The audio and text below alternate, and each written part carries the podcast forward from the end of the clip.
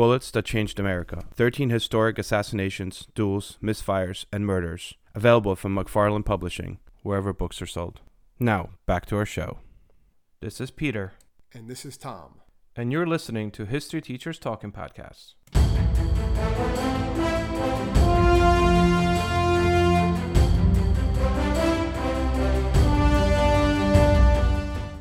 All right, this is Peter Zablocki and Thomas Rescott, and welcome back to our podcast. Tom, what do we got? Well, today we're going to be looking at um, a case that I know is definitely talked about in history classrooms, particularly when you get to 1920s, the Red Scare and everything like that. And we're going to be looking at the Sacco and Vanzetti trial that took place and uh, eventually led to the execution of Sacco and Vanzetti. the actual crime for which these guys were accused was 1920. They were put on trial and convicted and sentenced to die in 21. But then they kind of hung out for a while. Hung out is a terrible term. In Well, there were jail. appeals, the- right? You had Exactly. the appeals. You had uh, they try and get a retrial. You had that famous um, commission with the governor of Massachusetts and everything like that, which eventually held up the court's decision. And then they were eventually executed in 19, uh, 1927. yeah, I mean, this thing kind of dragged on for a while. And And there was a lot of debate. There was a lot of like protests and stuff like that. There were bombings because of it. Like there's a lot going on with that. but this actually was not just in the United States. Like this was uh, like a world known event. And, and when I was doing research for this, because actually this a nice plug in here. This is actually a chapter in my newest book, Bullets That Changed America. This kind of spreads around the world to other countries, and you have other nations during a seven year period, uh, these huge demonstrations, even to the point that um, I think Benito Mussolini gets involved. Yeah. Well, because they were Italian. Obviously, Mussolini before he's well, yeah, I guess he was fascist. No, he's already not. yeah, yeah. He's not Mussolini. He's not the world war. This is before World War II, obviously. But he's trying to petition for their release or something, saying, "You know, listen, they're good Italian Americans." I remember, like you said, it's time of xenophobia, but it's also a time of they were anarchists. They admitted to being anarchist, Yeah. and that's really what was they were put on trial for in the eyes of a lot of people. And that's really what they were not supposed to be put on trial for. And we'll get to what happened and Yeah, so obviously if they if they did it or not. But the whole idea of they were anarchists and they were non-apologetic anarchists also. So let's kind of get into it. Let's talk about the crime itself that propelled these two men to be kind of thrust into uh, the international spotlight. You know how this still comes up today. I mean, it, it does. I'm pretty sure in 1970s, the governor of Massachusetts said these guys were unfairly trialed Yeah. and they should be apologized to. But Yeah, but that was that was Dukakis.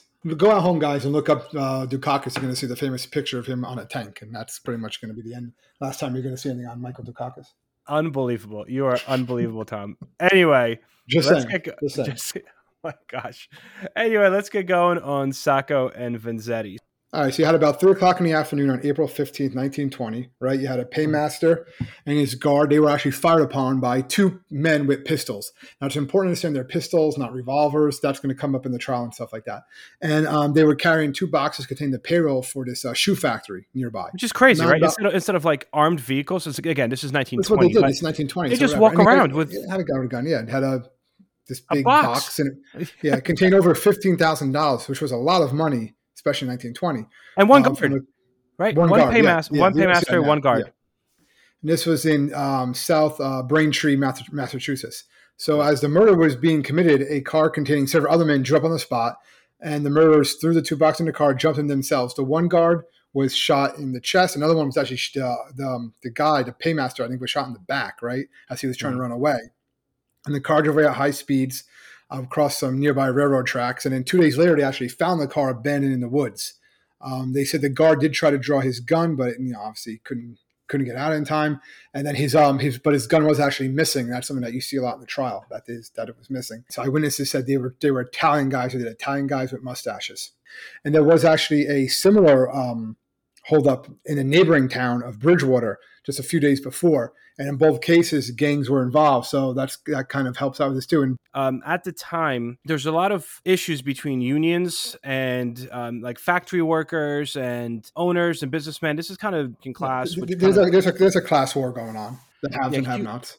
Exactly huge class war going on which which really leads to a lot of radicalism and is a lot of these people are kind of denouncing having governments and they're known radicals and, and anarchists believe that government is not helping the situation. The government is actually supporting the wealthy members of society, you know, at the expense of the working class. So these radicals are calling for almost like abolishing government and like restarting yeah. with a more fair union in some way, shape, or form. And I think another thing to note is that they're willing to do that violently if need be. Exactly right. With massive assassinations and stuff like that. So that's another thing too. That's why they go, why would the government care about this? As people say, you don't need government, fine, whatever. But because they're they're saying, yeah, but it has to be a violent overthrow. Obviously, that's what's getting the uh, government's attention and the police's and actually, attention.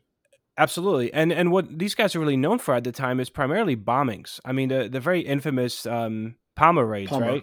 Yeah. Right, which stems from the American Attorney General, who basically his house gets bombed by anarchist groups, and and these guys are sending bombs to known American politicians. Like this is a pretty violent embassies, courthouses. Yeah, it's happening pretty regularly. We know for a fact that Sacco and Vanzetti were actually part of this group. I mean, they were considered these anarchist yeah. fighters. Police officer winds up going to this known anarchist that works at these both factories that were just robbed. He doesn't find him there, but he finds his roommate there. He talks to the roommate, and then they basically start following this roommate and along with this uh, roommate and this other anarchist wind up going to a local auto shop uh, to pick up an old car. These two known anarchists show up with two other guys and those would be um, Sacco and, and Vanzetti, right? Nicola Sacco and Bartolomeo. Yeah. Bartolomeo, Vanzetti. And from that point forward, these guys wind up leaving the shop. The police will kind of follow all of them. They wind up following Sacco and Vanzetti, and they're like, who are these guys? They boarded a streetcar. They bolted, and they were kind of tracked down and they were arrested, and police uh, detained them. And they were like, do you have any guns on you? They're like, no, we don't have any guns. But then the police searched them, and they, they were both found holding loaded pistols. Which you was? Know, a millimeter Colt model and then um, some a bunch of automatic cartridges, some shotgun shells, a Winchester. The shotgun shells become important, right? because like yeah. they're very actually so do the the bullets because apparently the casings and the bullets and the shotgun shells, all the stuff that these guys had was so yeah. old and obsolete that it actually made it easier for the police to later identify the because same bullets. Not many people had it. Yeah, the main thing was a 38 caliber Harrington Richardson um, revolver, which was very similar to um, the one carried by the uh, one of the Braintree guards that when was, I was shot. Yeah, that was that was shot and killed, but also his gun was missing. Sacco basically had that gun on him, so they were questioned and stuff like that. They had a whole bunch of um, anarchist paperwork and flyers and stuff like that on them. Um, the other guy that was detained, also that Orcelli guy, he was actually had an alibi. He was at work both days during the crimes. Yep. Sacco was on was had been a work day of the Bridgewater crime, but he had off on April 15th, the day of the Braintree crime. So he was charged with those murders right on the spot.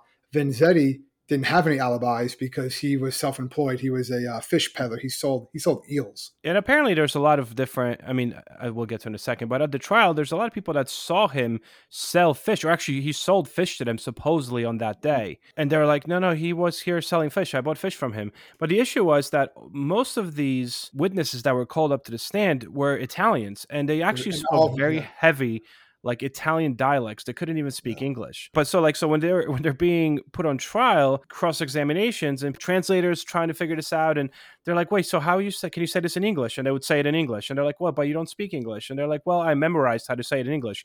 Oh, so you memorized your deposition? Yeah. Well, yes. And they're like, oh, okay you know there's a lot of essentially discrimination against the the fact that these guys as well as older witnesses to try to give them alibis were Italian, I'm sorry, Italian, and also um, first generation immigrants. So these guys are ultimately arrested. They are put on trial. Um, right after they're actually arrested, um, some of their supporters, fellow anarchists, actually detonate a uh, bomb two days later.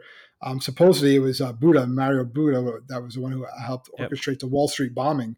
And basically, a time delay bomb packed with heavy iron um, weights. It was stashed in a um, horse drawn cart. It killed 38 people and wounded 134. Think about imagine if something like that happened today by Wall Street, like someone yeah. like a, and they also sent booby trap mail to the American ambassador in Paris, wounding his valet. And for the next six years, when this trial is going on, bombs were exploded all over the place. American embassies all over the world in protest of what's going on with Sacco and Vanzetti. Um, but yeah, but they're put on trial, and uh, the big thing to understand the trial is that the judge. So the judge is Webster uh, Thayer and he is known for not liking immigrants and known for not liking anarchists, even though they said he was a fair trial judge. And the issue is that Vanzetti and Sacco, uh, specifically Vanzetti, picked the wrong person to represent them. Oh, that was big too. Yeah, the guy that they picked wound up eventually working with the defense, right? Yeah. Um, what's his name? John P. Uh, Vahey. That was Sacco's guy. And Vanzetti also brought in defense attorney Moore, very radical, politicized any form of anarchist beliefs. And he was basically disliked right off the start yeah. because of he, he, was, he was himself kind of radical. It almost went past what the case was really about, which was simply murder, not simply, but it was murder and theft. Well, it was supposed to be a murder case, but it became this case more on anarch, which is not what they were on trial for. Yep. And that's what really what captures the nation and stuff like that. But like you said, Tupi, absolutely, they had horrible representation. Yeah. I mean, how they, there's another reason why you can make the argument that they whether they were guilty or not is one thing, but that they definitely should have had a retrial. Just based on the judge, like I don't think this flies in 2022 a trial like this. But yep. judge saying this sort of stuff and defense attorneys that have their own agendas. And once the one defense attorney, when Vahey actually goes and works for Katzmann's firm, and Katzmann is a prosecutor in this case, think about it. The case is over, and he goes and works for the opposing counsel's firm right after that. Yeah, that's a little fishy. Right? That's not going to hold up. That's definitely fishy. So these guys were put on trial. The trial goes by fairly quickly. Um, they are found guilty fairly quickly, mainly because there's a lot of discrepancies. The first one being that although they testify that they were not there during that time, their alibis are kind of thin, right? So Sacco, Sacco supposedly, and correct me if I'm wrong, I think it was Sacco, uh, was actually had taken off of work to go get himself a passport, right? Yes, that's where they um, found um, on him. Yeah right? So they said that he basically left to go to an Italian embassy to get himself a passport. And therefore, because of that, he was not at work. Because they're like, why were you not at work the day of the shooting? Mad Magazine. Advertising mascots. B movie posters. And cartoons. Oh, yeah, can't forget cartoons. If you get the funky connection that ties these pop culture gems together, you'll dig two designers walk into a bar. See, we're a couple of creatively curious pals living between the bookends of grand museums and dive bars. Hey, you know the place, the sweet spot where highbrow and lowbrow become drinking buddies. So join our barroom chats as we talk influential work and uncover stories of how the familiar became iconic. Think behind the music for the stuff we love. Check out our website at two designerswalkintoabar.com. And listen wherever you get your podcasts or visit evergreenpodcasts.com. And then he goes, No, no, I was there. I was at the embassy. I was getting a passport. And then I went out and got myself lunch. So they try to figure out who was the person that actually like worked at the embassy that got you your passport. Like who remembers you? And they finally were able to locate the guy and the guy was in italy at the time. It was an older guy in italy and he goes yeah i you know i remember this guy coming in with a passport. And he goes i remember it because he had a very peculiar picture right? The issue was that the picture was large or whatever it is and it was too big for the passport um, so they had to cut it. So they asked this guy right well can you come back to the us go on trial and basically swear to the fact that you saw him? And he's like no i'm too old and i'm in italy and it will take me too long to go back and blah blah blah i'm already retired so he never came back. However, he did write a letter stating that yes, I saw him, I saw Sacco buying or getting this particular passport on that day. Yeah, because of that, it was pretty quickly dismissed. They were just like, yeah, whatever. Because you got to remember, this is 1920. This is before he had like air travel. You know. Oh yeah, he would have to get on the ship to. Yeah, get on a boat. I was required two ship voyages. He's like, no, I'm not doing that. I don't even know this guy. You know, they can't force him to come back. He's like, I'm like you said, he's retired. He's chilling. He's like, I'll write a piece. I'll write a letter. Yeah, I remember this guy, but because he wasn't there, because he couldn't be crossed, it kind of was like didn't really help as much as it possibly could have. And again, the trial focused a lot of material evidence, no, not only the bullets. The issue with the bullets was that they couldn't basically agree whether they were fired from a particular gun, right? Because yeah. they brought in gun experts. So many experts, so many, yeah. And all the experts were like, "Yeah, this was definitely fired from this 32 caliber," mm, and then the other expert was like, "Well, it might not have been." And essentially, even though there was proof that there was, because there was some dissenting views, uh, the judge was like, all right, we, we can't use this. All experts had something else. And because there was no consensus that these bullets were fired from um, one particular gun, not the gun that was taken from the guard that was killed, but one of the guns that Sacco and Vanzetti supposedly had themselves, they just couldn't prove that that was indeed the gun. And then they were also like, well, if this guy was fired at four times, which he was, how come only one of the bullets inside his body supposedly matches Sacco's gun? So they're like, that would be weird. So like this guy just shot him four times, but somewhere in between took out another gun. So like even if it, that one bullet matched his gun, it was still only one bullet out of four bullets fired into this guy, and the other three could not be identified as to which gun they came from.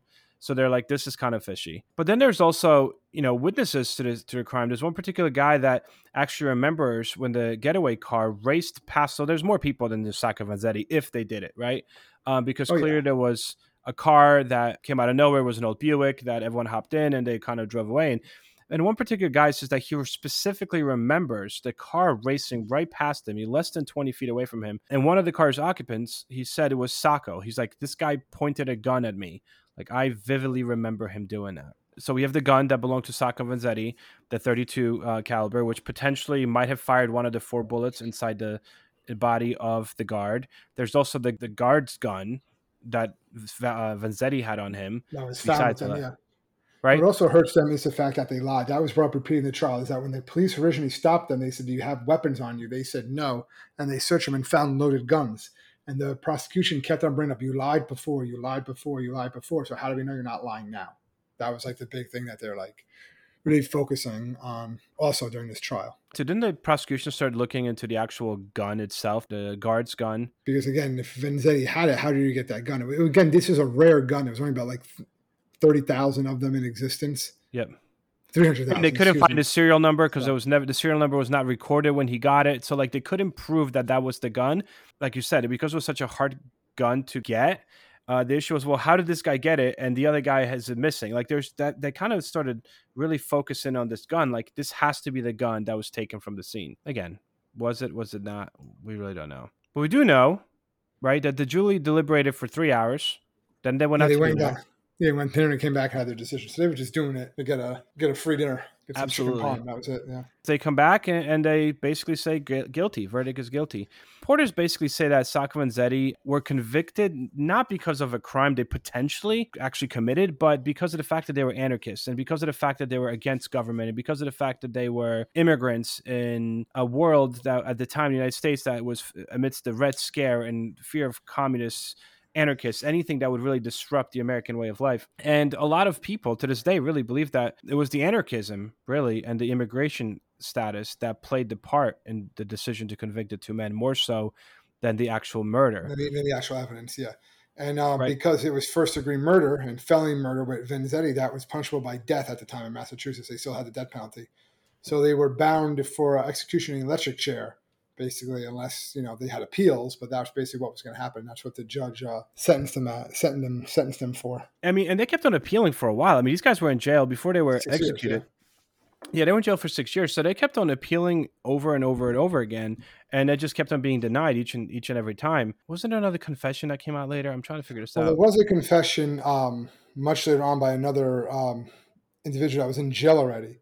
He said no, he's the one that did it, and that it was actually you know Sacco and Vanzetti were just taking a fall for him, and um, his name was uh, Uh, Celestino Medeiros or Medeiros or something like yeah. that. Yeah, so he was going to actually be the one. Yeah, Medeiros. He was the he he actually confessed to it. He wound up getting put to death also. Yeah. So he, he Yeah, I, but I the judge- the same day. But Yeah. um, they basically never supported his claim, and they don't think he had anything to do with it. Probably he was just kind of taken. He was just saying that.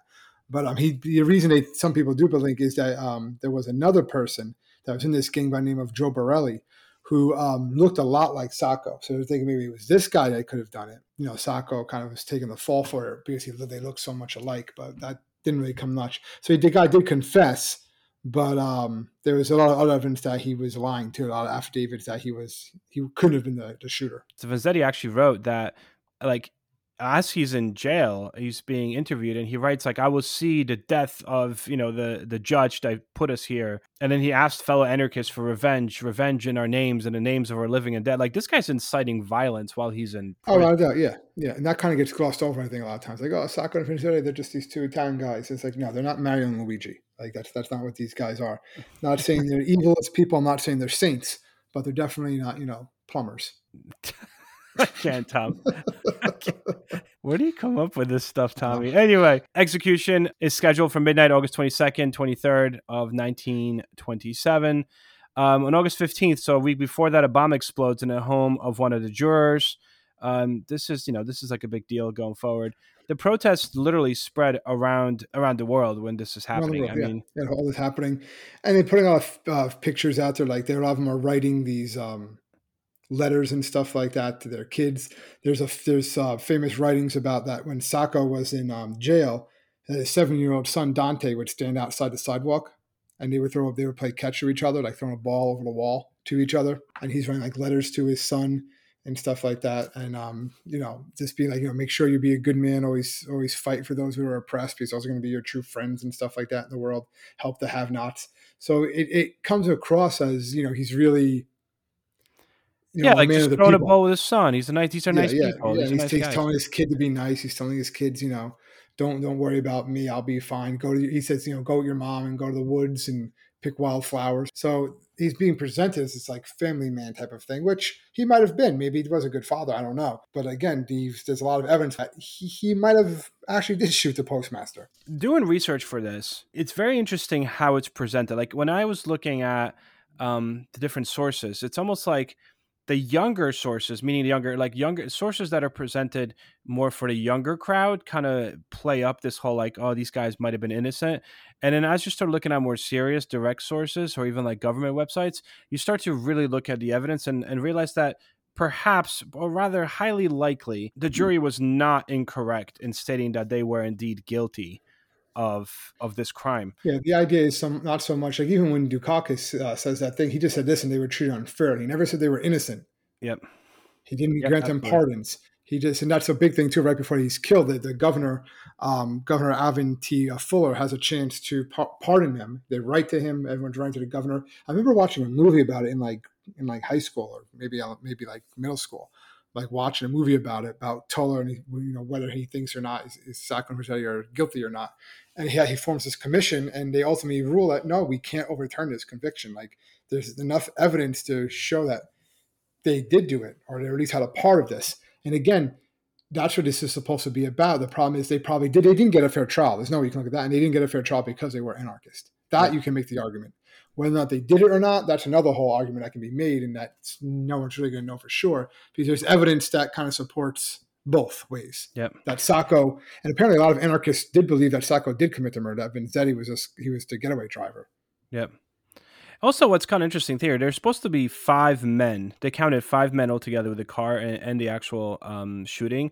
What happened to the other three? You know what I mean? Like, also, why hadn't any of the stolen money ever been found on Sacco Vanzetti? Like, the, the money disappeared and the other three out of the five were never even brought up on trial, so no one knows. It's like these two guys became the face of it. Even though at the very end, like Vanzetti, um, right before he was killed, said, "I am innocent of all crimes, not only this but all crimes." And then um, Sacco said that I'm never guilty, never, not yesterday, nor today, nor forever. At the end of the day, Sacco and Vanzetti um, were killed in 1927. Yeah, yeah an electric chair. And again, to this day, they kind of become, I guess, martyrs. I guess you would say, right? They definitely became martyrs for the cause and things of that nature, and they're still talked about. And there's, um, I believe, there's a memorial in Braintree, Massachusetts. There's also a memorial to the victims, also. So, like, we got to remember that people talk about that, but two people were murdered. Yeah. And there were a lot of like uh, people were dead and killed afterwards while the bombing campaign. So there are memorials to that uh, to that it's like a major case in, in U.S. history. And it definitely focuses on like this whole like the Red Scare kind of sums it up like whether or not they did it or not, whether or not they were, not they were put on trial more for their views, not for the crime they're being put on trial for. Yeah. And I sense. think that you know that is supposed to shine some light on the United States erratic and, and almost unfair policies during this this crazy odd time of the Red Scare and, and xenophobia. You know, I would encourage everyone to go look it up themselves, draw your own opinions on it. Do you think they were both involved? They weren't involved? You know, one or the other. And um, you know, there's a ton of evidence out there. Like you said, you're going to find different ones based on different websites that you look at. Yeah, and it's always the point is to give you guys a nice introduction. So that's that. Well, thank you so much, everyone, for listening. Always a pleasure. Um, if you need to contact us, you could find us at www.historyteacherstalkingpodcast.com. Um, please, we welcome any comments, questions, or anything else you guys might have towards us. So, everyone, have an awesome week, and we'll see you guys next week. Stay safe, everybody.